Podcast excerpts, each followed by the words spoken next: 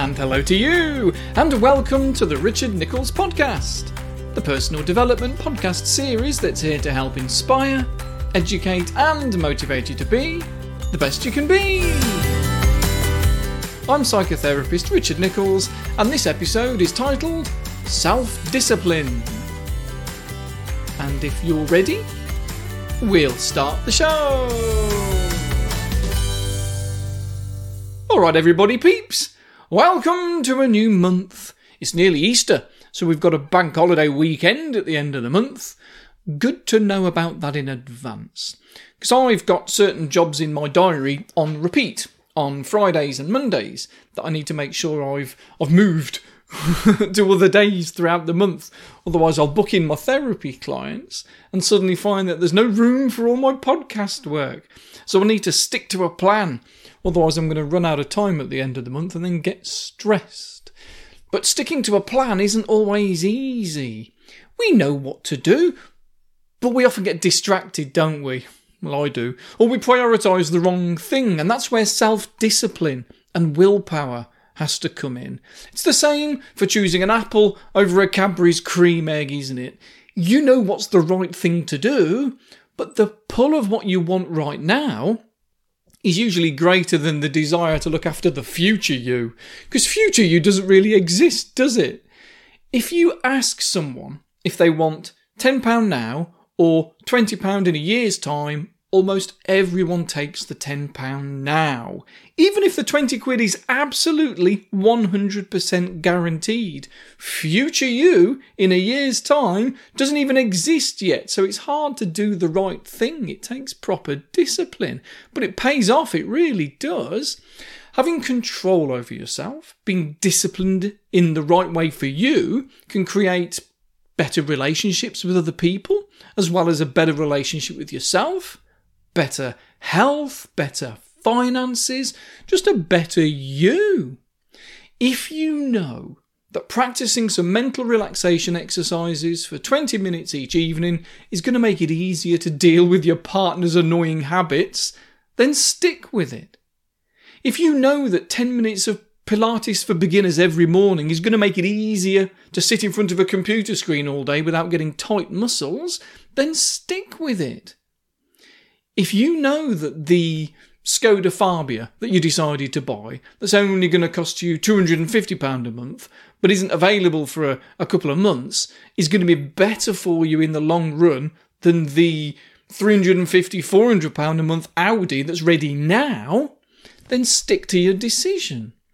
But sticking to things means being disciplined, doesn't it? And that can drain us. It really, really can.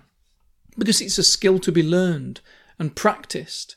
If self discipline is easy to you, then that's because you've practiced it.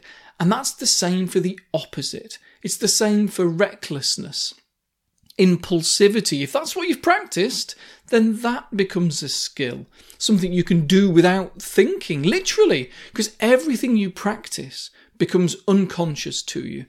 Walking, talking, everything. And that's the same for self discipline, but you have to practice. From a neurological perspective, it's to do with the prefrontal cortex, the front of the brain, um, the frontal lobes above the eyes that we think with and make decisions with.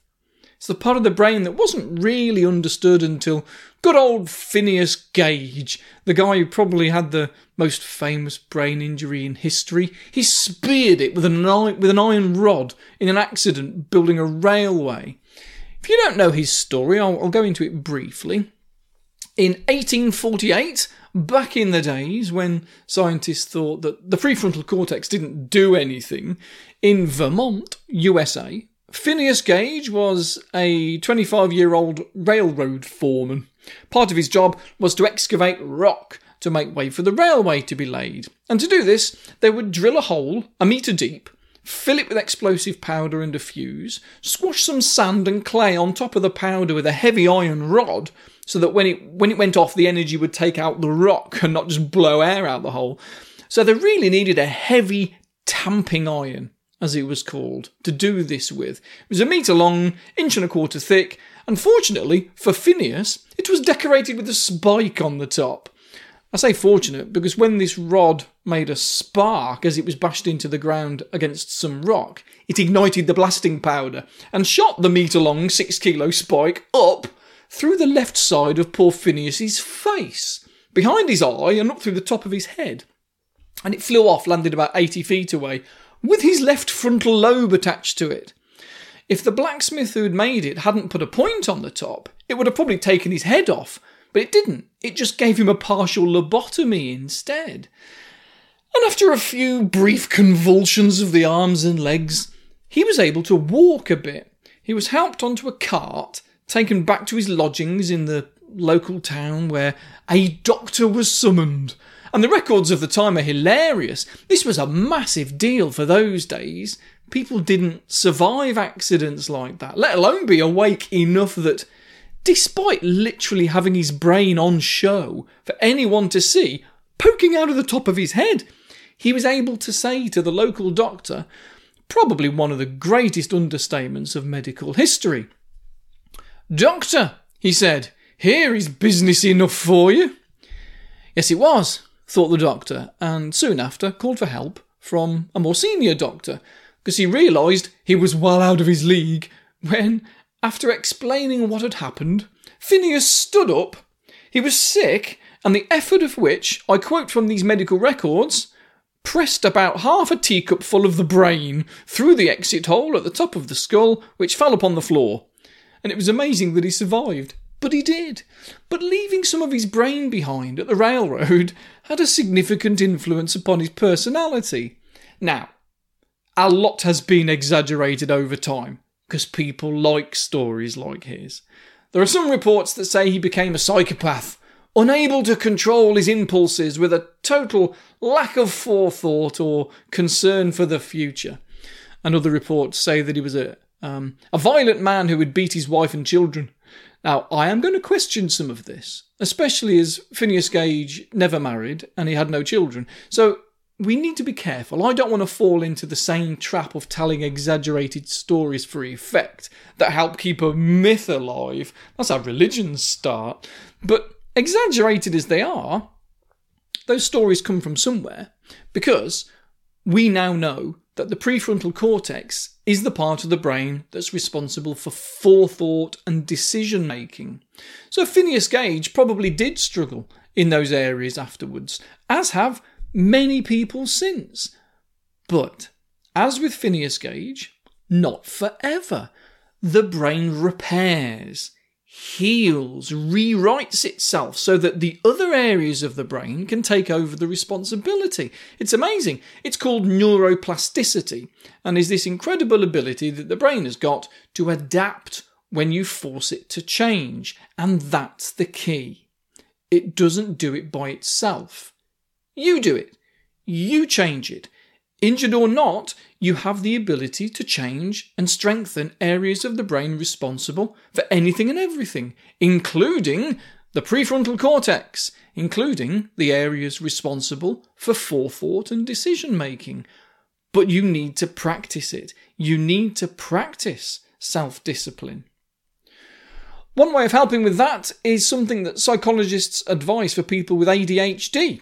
If you've got a lot of what they call transitions in your day, use an alarm to remind you of the transition.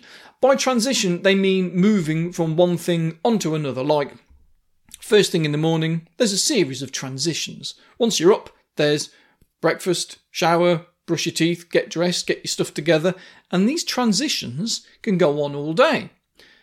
Someone with ADHD can get stuck really easily in one of the transitions that we go through throughout our day, and they'll just stare out of the window and not realise that 10 minutes has gone by. Feels like 30 seconds. And even without ADHD, that can happen. So it's a good idea to set a timer to go off every three or four minutes or whatever's appropriate. That gives you a jolt back into the real world to get you to check if you needed to transition on to the next thing. I've suggested that to procrastinators to quite good effect a few times. They've got an essay to write or whatever, but they'll just scroll through Instagram first, and the alarm that goes off every five minutes is like an exclamation mark at the end of it. It helps them to go, oh, yeah, all right, off. and they transition then onto what they should be doing. Sometimes the internet rabbit hole is convenient. I did it when researching this episode, hence why I went on about Phineas Gage, because I found the doctor's medical reports on Google Books and spent 20 minutes longer than is probably necessary reading it, when I could have just read it all on Wikipedia. And if you fall into a YouTube rabbit hole of one video after another, then an alarm that goes bing every five minutes on your phone can be a real wake up call. It wasn't that long ago that if you were sitting on the sofa and a thought popped into your head like, What's that actor been in? I've seen him in something before. You'd think to yourself, Next time I turn my computer on and log on to the internet, I'll have a look. And you probably wouldn't. You'd forget, and the world would still spin, and we'd all live happily ever after. Not so nowadays, is it? What starts off with, oh, he was in Buffy, leads you into a half an hour trawl of the internet that started with Buffy the Vampire Slayer and then became a rabbit hole of things like the Gold Blend advert. And before you know it, you're reading about the most expensive coffee in the world of beans that are passed through the digestive system of an Asian mongoose. And then an hour has gone by. But if you'd used a repeat alarm, or just a one off alarm that you snooze for five minutes each time, it gets you back on track. Honestly, it does. Do it if you need to.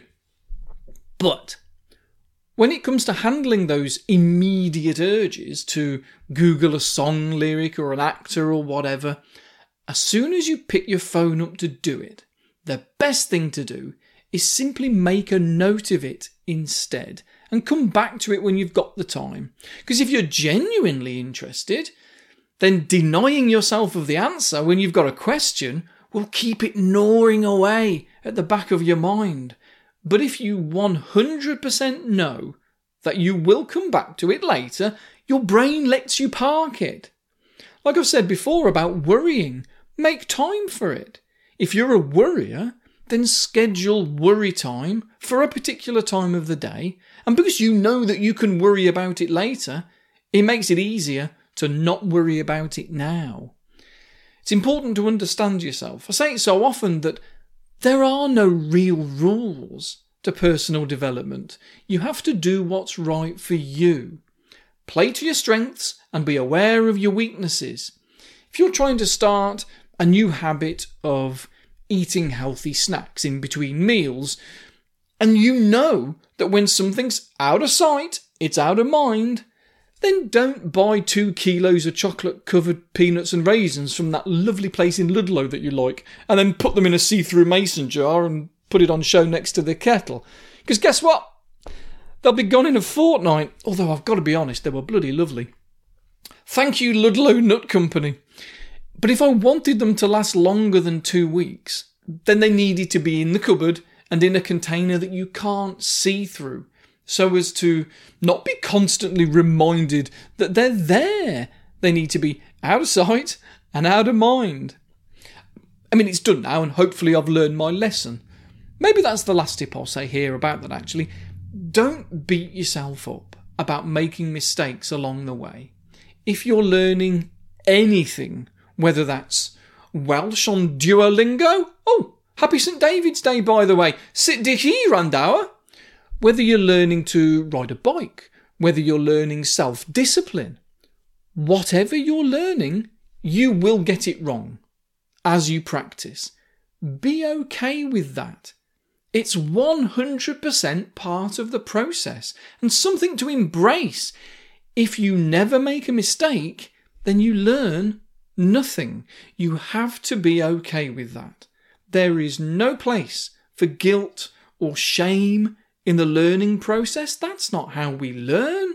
Activating emotions like that would mean activating a different area of the brain than the prefrontal cortex, which stops it from being strengthened, but it doesn't stop learning.